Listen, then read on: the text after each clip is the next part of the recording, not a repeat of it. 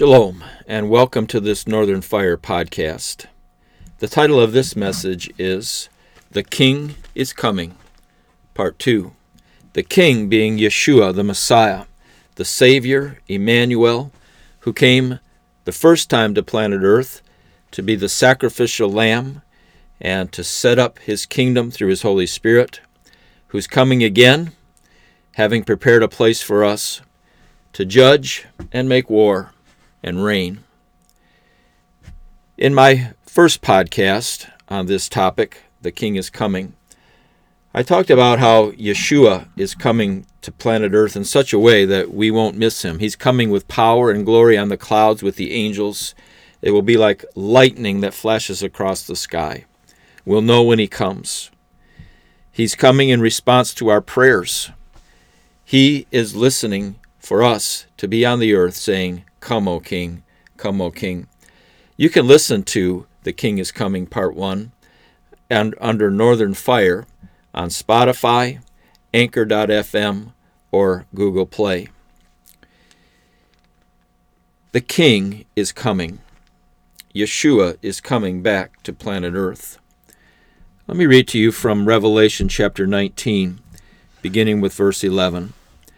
Now I saw heaven opened and behold, a white horse, and he who sat on him is called Faithful and True, and in righteousness he judges and makes war.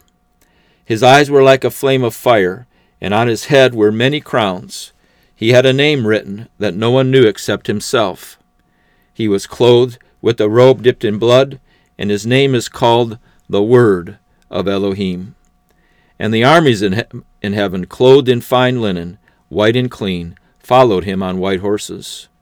Now out of his mouth goes a sharp sword, that with it he should strike the nations, and he himself will rule them with a rod of iron. He himself treads the winepress of the fierceness and wrath of Almighty God. In here we see our Savior, Yeshua, riding forth with great glory. He's coming to earth as the Word of Elohim, as the King of Kings and the Lord of Lords, crowned with many crowns. And he's coming for three things, according to this scripture. Number one, he's coming to judge. Number two, he's coming to make war.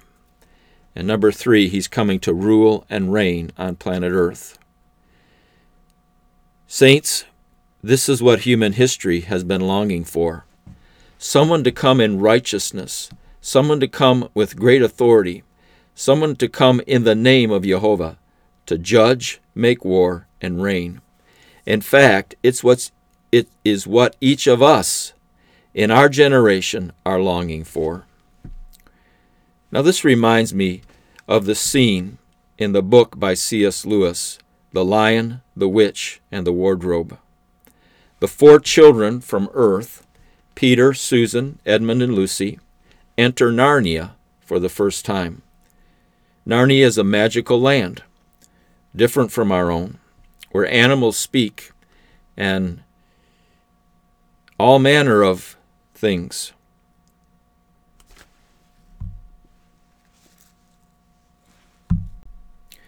Come as a surprise to these four children of earth.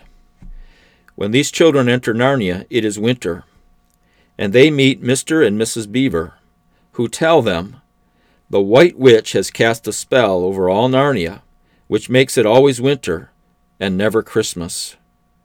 Always winter and never Christmas for over a hundred years.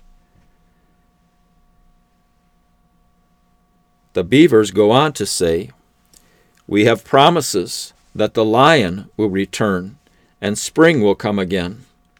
We've even heard reports that the lion is on the move the lion be, being the main character here, the the Messiah character, the Savior character, Aslan. In the book, Aslan does return to Narnia. There's judgment, there's war, and Aslan the lion begins to rule in Narnia with Peter, Edmund, Susan, and Lucy.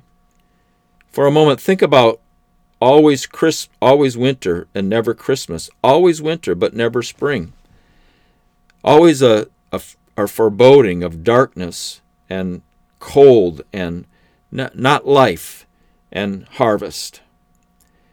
Yeshua said in Matthew 24:12, "In the last days lawlessness will abound, and the love of many will grow cold." We are living this prophecy now in the United States. Our enemy, it's not a white witch, it's the devil, Lucifer, and his principalities have cast a spell and a curse over the United States of America. It mostly comes to us through the power that is found in the abortion industry, the power for evil to bring a curse on our nation. But it, essentially, it's what Yeshua said lawlessness has begun to abound everywhere we look. It's like it's always winter in America now. I was born in 1964. My life has seen an accelerated advance of lawlessness. In the 60s, we saw rebellion among young people and the sexual revolution. It gave birth to much lawlessness. In the 70s is when abortion was legalized by a few men through the Supreme Court in Washington, D.C. This, this opened the door to all manner of other bloodshed. I believe the sowing to abortion in the 70s has led to all these mass killings we've seen in the last 30 years.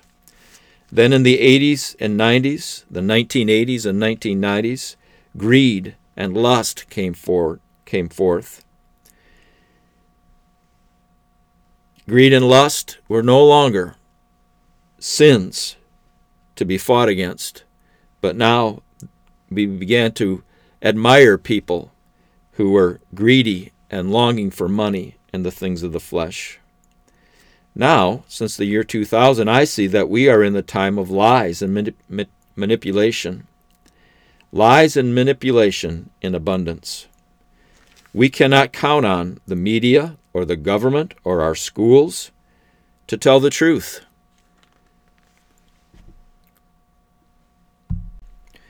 And exactly as Yeshua prophesied, the love of many has grown cold. Even Christians, even churches throughout America, the love of many has grown cold. Yeshua said this Greater love has no man than this, than to lay down his life for his friends. In the first half of the 20th century, our nation saw two world wars and a Great Depression. People of faith laid down their lives for the good of others people of faith laid down their lives for our country and for freedom and liberty. That is rare today. It is like it is always winter and never springtime in America today. In fact, the question I have for you has your love grown cold?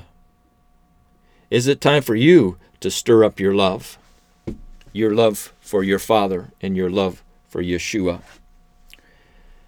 Now, I want to say this just as in the book The Lion, the Witch, and the Wardrobe, where there was a spell on Narnia and it was always winter, there was a decree that the king would return and spring would come again. And that is the decree of our Savior who promised us he would come again. The king is coming. And in fact, even now, our king, Yeshua Messiah, is on the move. And when he comes, he will judge, and he will make war, and he will reign. Now, I'm primarily giving this message today for us to hope and rejoice and stay focused. I'm not necessarily coming up with things you need to do. This is a time for us to be rejoicing. This is a time for us to be staying focused. This is a time for us to be sharing this message of hope with others. Number one, when Yeshua returns, he's returning for judgment. Now, judgment for believers is a judgment for eternal reward. We do not earn our salvation. Salvation, forgiveness, eternal life comes to us by grace through faith alone. It was all accomplished by Yeshua. However, eternal reward is based on what we do. In Matthew 6, Yeshua said this Do not store up for yourself treasures on earth. Store up for yourself treasures in heaven. And in Revelation 22, Yeshua says, I'm coming again quickly, and I my reward is with me to give to each one according to his works. And I simply want to repeat this. We're not saved by our works. We're saved by grace through faith in Yeshua. We are in Ephesians 2:10 it says we're recreated, we're reborn for good works which Father has prepared in advance for us to walk in these good works, and we are rewarded according to our works. I, I want to be very clear on that. We need to separate uh, salvation by grace from rewards. However, judgment for the unbeliever is for eternal punishment. In Romans 2 5, Paul wrote that those who are enemies of God are storing up or treasuring up for themselves the wrath of God. So the coming of Yeshua is not looked forward to by unbelievers. It is not a time of hope and rejoicing for them. It is a time of despair. It's a time for them to come under the final wrath and judgment of God. Uh, now, Yeshua told this parable in Luke 16.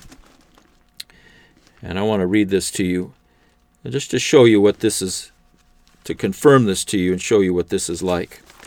In Luke chapter 16, uh, verse 19. There was a certain rich man who was clothed in purple and fine linen, and fared sumptuously every day. But there was a certain beggar named Lazarus, full of sores, who was laid at his gate desiring to be fed with the crumbs which fell from the rich man's table. Moreover, the dogs came and licked his sores. So it was that the beggar died, and was carried by the angels to Abraham's bosom. The rich man also died, and was buried. And being in torments in Hades, he lifted up his eyes and saw Abraham afar off, and Lazarus in his bosom. Then he cried and said, Father Abraham, have mercy on me and send Lazarus that he may dip the tip of his finger in water and cool my tongue, for I am tormented in this flame. But Abraham said, Son, remember that in your lifetime you received your good things, and likewise Lazarus evil things. But now he is comforted, and you are tormented. Yeshua is giving this testimony. And I believe, since he's using a name here, Lazarus, that this is not a parable that this is actually something that had happened. There is torment for this man who was not a man of faith, who was an enemy of God, who sought the things of this world. And there is comfort and reward for Lazarus, who obviously was a man of faith, even though he was poor and had nothing on this earth. This is the coming judgment. This is the coming separation of our Savior, Yeshua.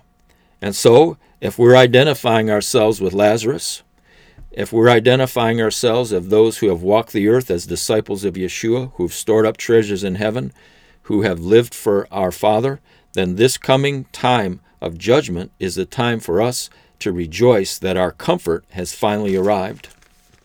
The King is coming. And the king is coming to judge, and the king is coming for war. And I want you to know that this is a unique war because we who love him and know him will follow him on white horses, as I read there from Revelation 19, but we won't be fighting. Let me continue on here uh, in Revelation 19, verse 16, and you'll see what this war is like. And he has on his robe and on his thigh a name written King of Kings and Lord of Lords. Then I saw an angel standing in the sun, and he cried with a loud voice, saying to all the birds that fly in the midst of heaven, Come and gather together for the supper of the great God, that you may eat the flesh of kings, the flesh of captains, the flesh of mighty men, the flesh of horses and those who sit on them, and the flesh of all people, free and slave, both small and great. And I saw the beast, the kings of the earth and their armies, gathered together to make war against him who sat on the horse, and against his army. Then the beast was captured, with, and with him the false prophet, who worked signs in his presence, by which he deceived those who received the mark of the beast and those who worshipped his image. These two were cast alive into the lake of fire, burning with brimstone. And the rest were killed with the sword which proceeded from the mouth of him who sat on the, th- on the horse. And all the birds were filled with their flesh. There's a great battle. Armies gather together in this place on planet Earth. And we see this beast, who is a demonic being, and a false prophet who's a human empowered by the beast. We see kings of the earth. We see all manner of people who are have taken the mark of the beast, who worship his image and have taken their side against the living God Jehovah. And we see the beast and the false prophet captured and the others killed. And they were killed with the sword that went forth from the mouth of Yeshua. There's no fighting here, there's no prolonged battle. It's a moment in time when these things happen. Uh, the beast and the false prophet thrown into the lake of fire, and the rest were killed with the word, with the voice, with the sword that went forth from our Messiah. The King is coming, beloved, and this is the time for us to see the great and final victory. It's the thing that we've longed for. Look, this beast and this false prophet and these kings and these people who are enemies of Yeshua, they have been having their way on planet Earth. They have been seeking to enslave us and to take away our liberties and to silence us. And they have had success in doing so for all the ages of the earth from Adam and Eve until now, and all the earth and all of history, and we in our generation, we're longing for this final battle. And when we see it, we will be with him and we will rejoice. This is a time for us to look forward to. In fact, this is a time for us to hasten with our intercession by crying out for the king to come and judge and the king and to come and make war upon his enemies. And then, thirdly, the king is coming to reign. Elohim's command to Adam was clear Be fruitful and multiply, subdue the earth, and rule over the earth. Rule over the fish and the animals and the birds of the air. Rule the earth. And also, underlying in that command to Adam was rule over the demonic realm. Take dominion over planet earth. And now we see that the first Adam fell and was unable, was unable to do that. And the last Adam, Yeshua, will rule the earth as Father always intended. From the creation, from Adam and Eve being placed on this planet, Father has always intended that his Son would rule this planet, and his Son will rule this planet. The last Adam, who became a life giving spirit, will rule this planet. Let me read to you from Zechariah chapter 9. What an awesome word of God here. Uh, Zechariah 9, verse 9. It says, and here's my exhortation to you as I'm speaking this message about the King is coming. Rejoice greatly, O daughter of Zion. Shout, O daughter of Jerusalem. Behold, your king is coming to you. Now, this was written most likely five to six hundred years before Yeshua came. Think about that. This prophet is prophesying this five to six hundred years before it was fulfilled. And he's saying, Rejoice. Rejoice now, daughter of Zion. Shout daughter of Jerusalem, your king is coming to you. He wanted his people to rejoice that the king would come someday. Uh, it may not have even been in their lifetime. The exhortation is here rejoice, your king is coming. He is just and having salvation. Lowly and riding on a donkey, a colt the foal of a donkey. Now he came the first time riding on a donkey, humble, to die, to shed his blood, to be the sacrificial lamb, to bring forth resurrection life. He's coming the second time, as I've been saying today, to judge, to make war, and to rule. Verse 10 of Zechariah 9 I will cut off the chariot from Ephraim, and the horse from Jerusalem, the battle bow shall be cut off. He shall speak shalom to the nations. His dominion shall be from sea to sea, and from the river to the ends of the earth. And we see a picture here. Verse 9 is his first coming as the lowly suffering servant. Verse 10 is his second coming as, as the king who reigns on the earth, who speaks shalom to the nations and takes dominion. And don't miss the last verse there. His dominion will be from sea to sea, from the river to the ends of the earth. It, it's, it's happening. It's slowly happening that the kingdom of Yeshua is going out to the ends of the earth, and he's preparing us to reign and rule with him. He will take dominion over this planet, and he will reign with us, just as Aslan the lion reigned and ruled with the, the four young people. He will reign and rule with us. And, and it says in Isaiah 32 1 A king, singular, shall reign in righteousness, princes, plural, shall rule with justice. To the ends of the earth. I happen to live on Drummond Island. To get to Drummond Island, you travel to the eastern end of the Upper Peninsula of Michigan. You get on a ferry and DeTour, and you come a mile across the channel to literally the ends of the earth. The kingdom of Yeshua is here on this island now, in part. We believe and we preach the gospel. We are faithful and we intercede and we pray and we exalt him on this island. There's a day coming when the king will reign in fullness, and that will be a glorious day. He will reign Michigan's Upper Peninsula. He will reign on Drummond Island. He will reign throughout the United States. He will reign from sea to sea and from the river to the ends of the earth. This is a this is a truth that causes us to rejoice and causes us to hope and causes us to stay focused and to be ready and to prepare our hearts. Now, one last scripture I want to share with you. It's from Psalm chapter 2. Psalm chapter 2 is as up to date as the morning headlines. And you will see here again the promise that our King will come and reign. Why do the nations rage? The nations are raging throughout the earth today, and the people plot a vain thing. The kings of the earth set themselves, and the rulers take counsel together against the Lord.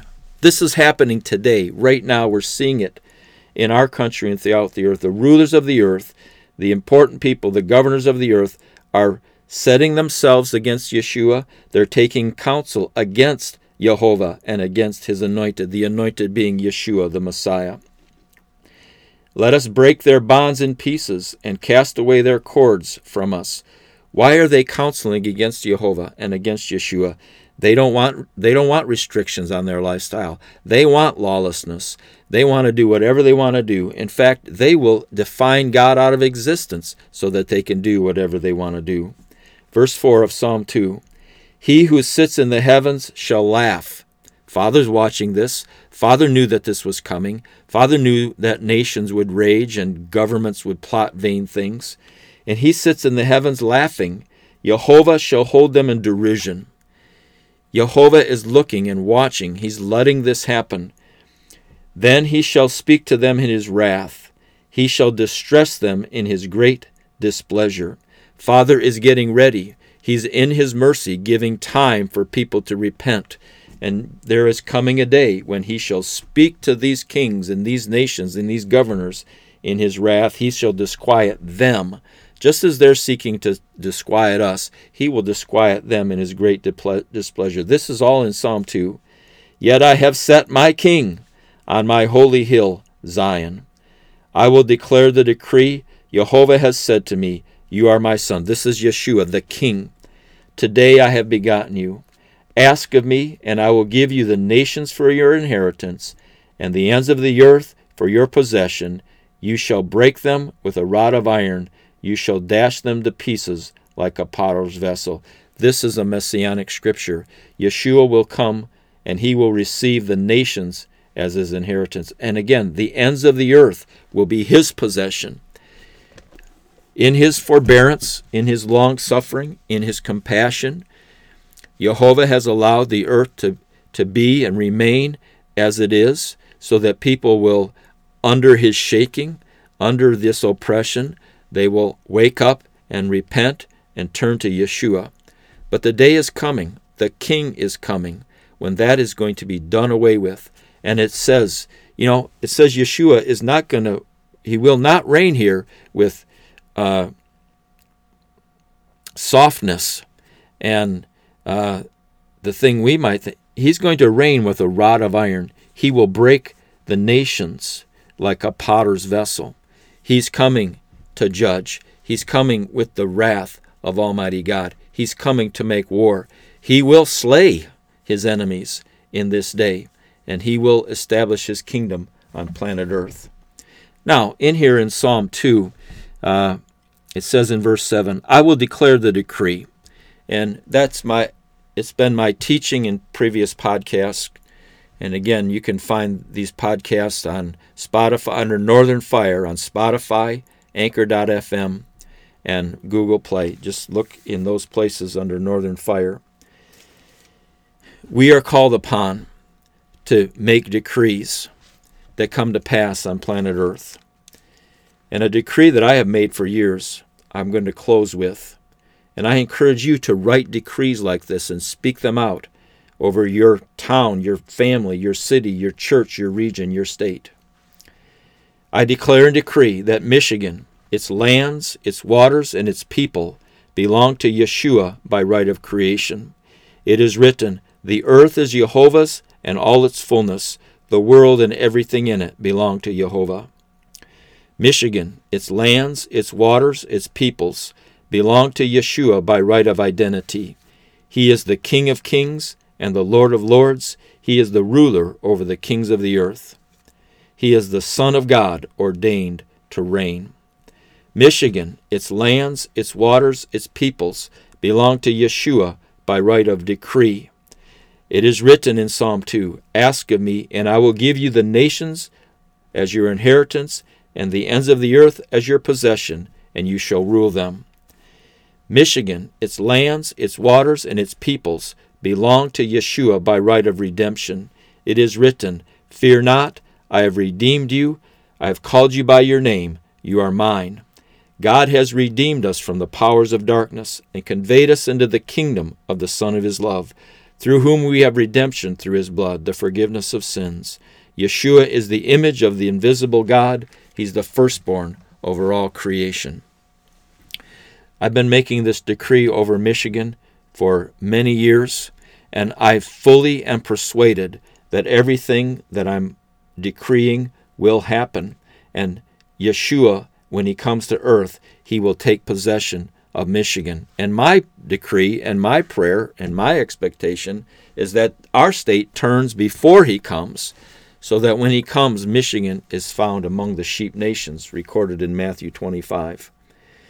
You'll, you'll notice I was quoting several scriptures there. This decree is, is built upon scriptures, the Bible verses, and also mostly here on Psalm 2. So I encourage you, I exhort you to look up and lift up your eyes. Your redemption draws nigh. I ex- exhort you to rejoice, for the day is coming when Yeshua will reign and he will bring his rewards with him. I exhort you and encourage you not to be wringing your hands, not to be fearful, not to be doubtful, but be filled with faith and hope and be sharing that faith and hope with others. Start with your family. Uh, start in the scriptures and share these things with your family and, and help them to realize that what's going on in the earth today was prophesied centuries ago, and God's not all upset. In fact, our Father is laughing in heaven. And then also, I encourage you and exhort you to write your own decree. Uh, as you read the scriptures, as you're studying, let the Holy Spirit guide you and write a decree so that you're speaking life and you're speaking truth and you're speaking hope and you're speaking into the future of our nation, your life and our nation. Shalom.